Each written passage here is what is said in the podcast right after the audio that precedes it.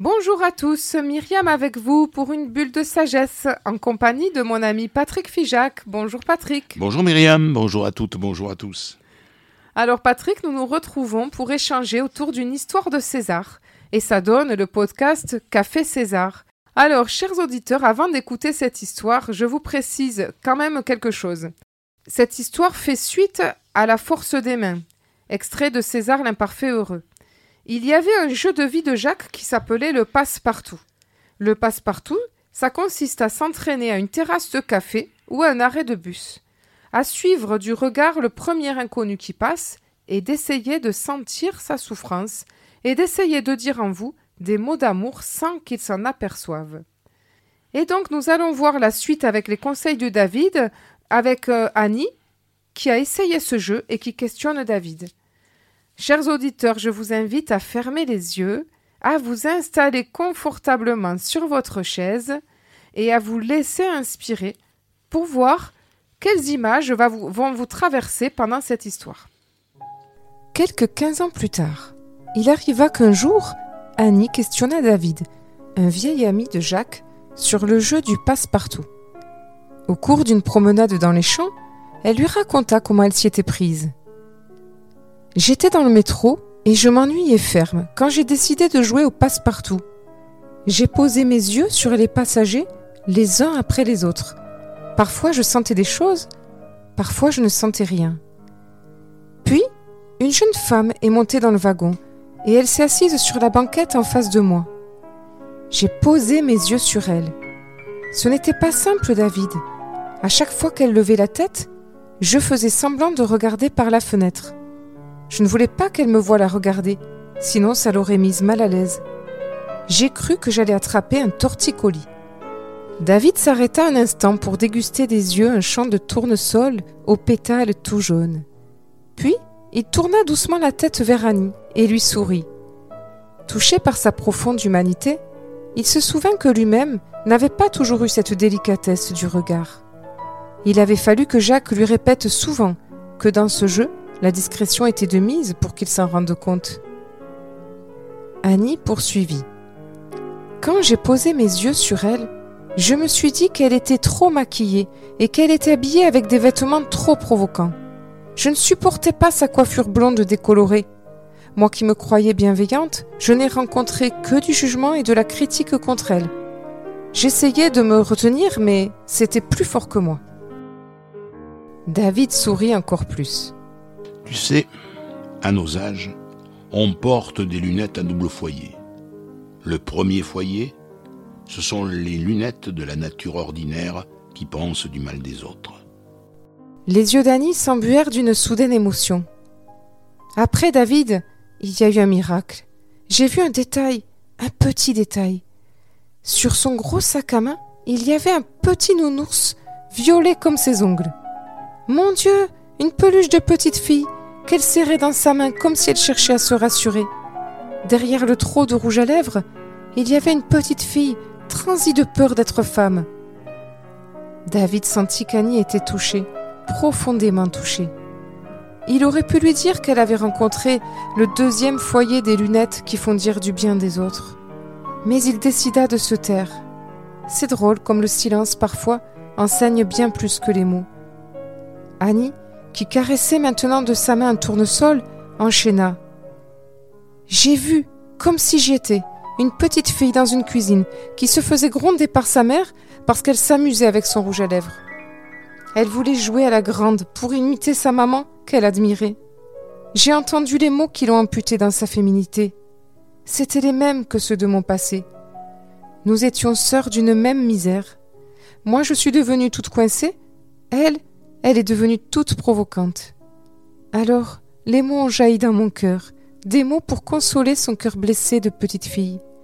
Je la sentais comme si c'était moi-même. J'étais unie à elle, tellement profondément unie.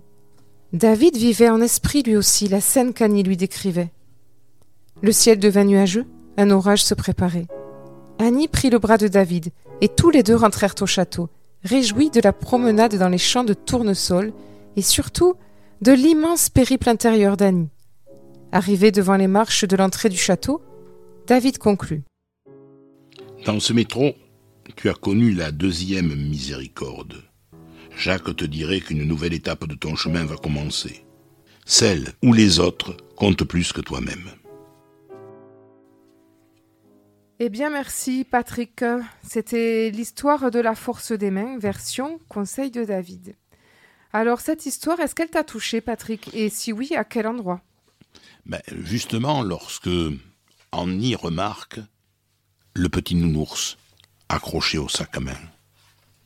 C'est vrai que, au fond de nous, nous avons toujours ce petit garçon ou cette petite fille qui est là et qui se manifeste. Et là, dans la jeune femme, y regarde, il y a effectivement une petite fille qui, je dirais pas appelle au secours, mais qui est omniprésente, et qui peut-être explique l'attitude qui peut sembler provocante de cette dame. Oui, c'est vrai, c'est ce petit détail qui peut faire basculer nos jugements peut-être sur les autres, parce que spontanément, quand on regarde quelqu'un, il est vrai qu'on rencontre souvent, très souvent, pour ne pas dire la plupart du temps, que du jugement. Oui, que du jugement, toujours. Il, il, est petit, il est grand, il est gros, il est mince, et elle, est, elle est bien faite, elle est, bien, elle est mal faite, il est gros, il est petit, il est chauve. Chaque fois, on va juger. Et on va faire des commentaires. Et on va faire des commentaires. On ne peut pas s'en empêcher. On ne peut pas s'en empêcher. Et je crois que, euh, je crois que comme c'est plus fort que nous, il ne faut pas se juger d'avoir jugé, mais peut-être se dire Ah tiens, je suis en train de juger. Et si je regardais ce qu'il y a derrière avec un petit sourire? Et peut-être que là, on va percevoir un détail, un détail qu'on a jugé précédemment, et puis qui tout d'un coup va nous révéler autre chose de ce, autre chose derrière la personne. Oui, c'est vrai, dépasser les apparences. Un jour, ça me rappelle, je crois que je l'avais raconté dans une des émissions. Ça m'arrive pas souvent quand je suis dans la rue, mais je marchais derrière deux. Ce sont pas des, c'était des, des, gardiens de sécurité, ceux qui font la circulation, tu sais, le matin. Mmh. Et il y avait un des deux qui marchait avec une drôle de démarche. Et ce qui m'a interpellé comme détail, c'est sa main gauche qui tenait euh, fermée et l'autre main normale. Donc il marchait avec euh, une main avec un poing fermé. Et tout d'un coup, eh bien, je sais pas, ce détail, alors c'était le matin, j'étais pas encore trop dans mes ruminations, ça, ça a été assez facile. Ce détail, ça m'a fait penser à un petit garçon qui donnait la main à quelqu'un. Oui. Et j'ai eu le sentiment qu'il donnait la main à un ami, à quelqu'un, un frère qui n'était pas présent. Moi, j'irais plus loin. Il euh, y, y, a les deux.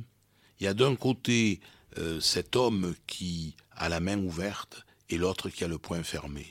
Comme si c'était finalement d'un côté ce petit garçon, et de l'autre, celui qui habille l'habit de son personnage, qu'il est à la manière dont il exerce ce métier d'agent de sécurité.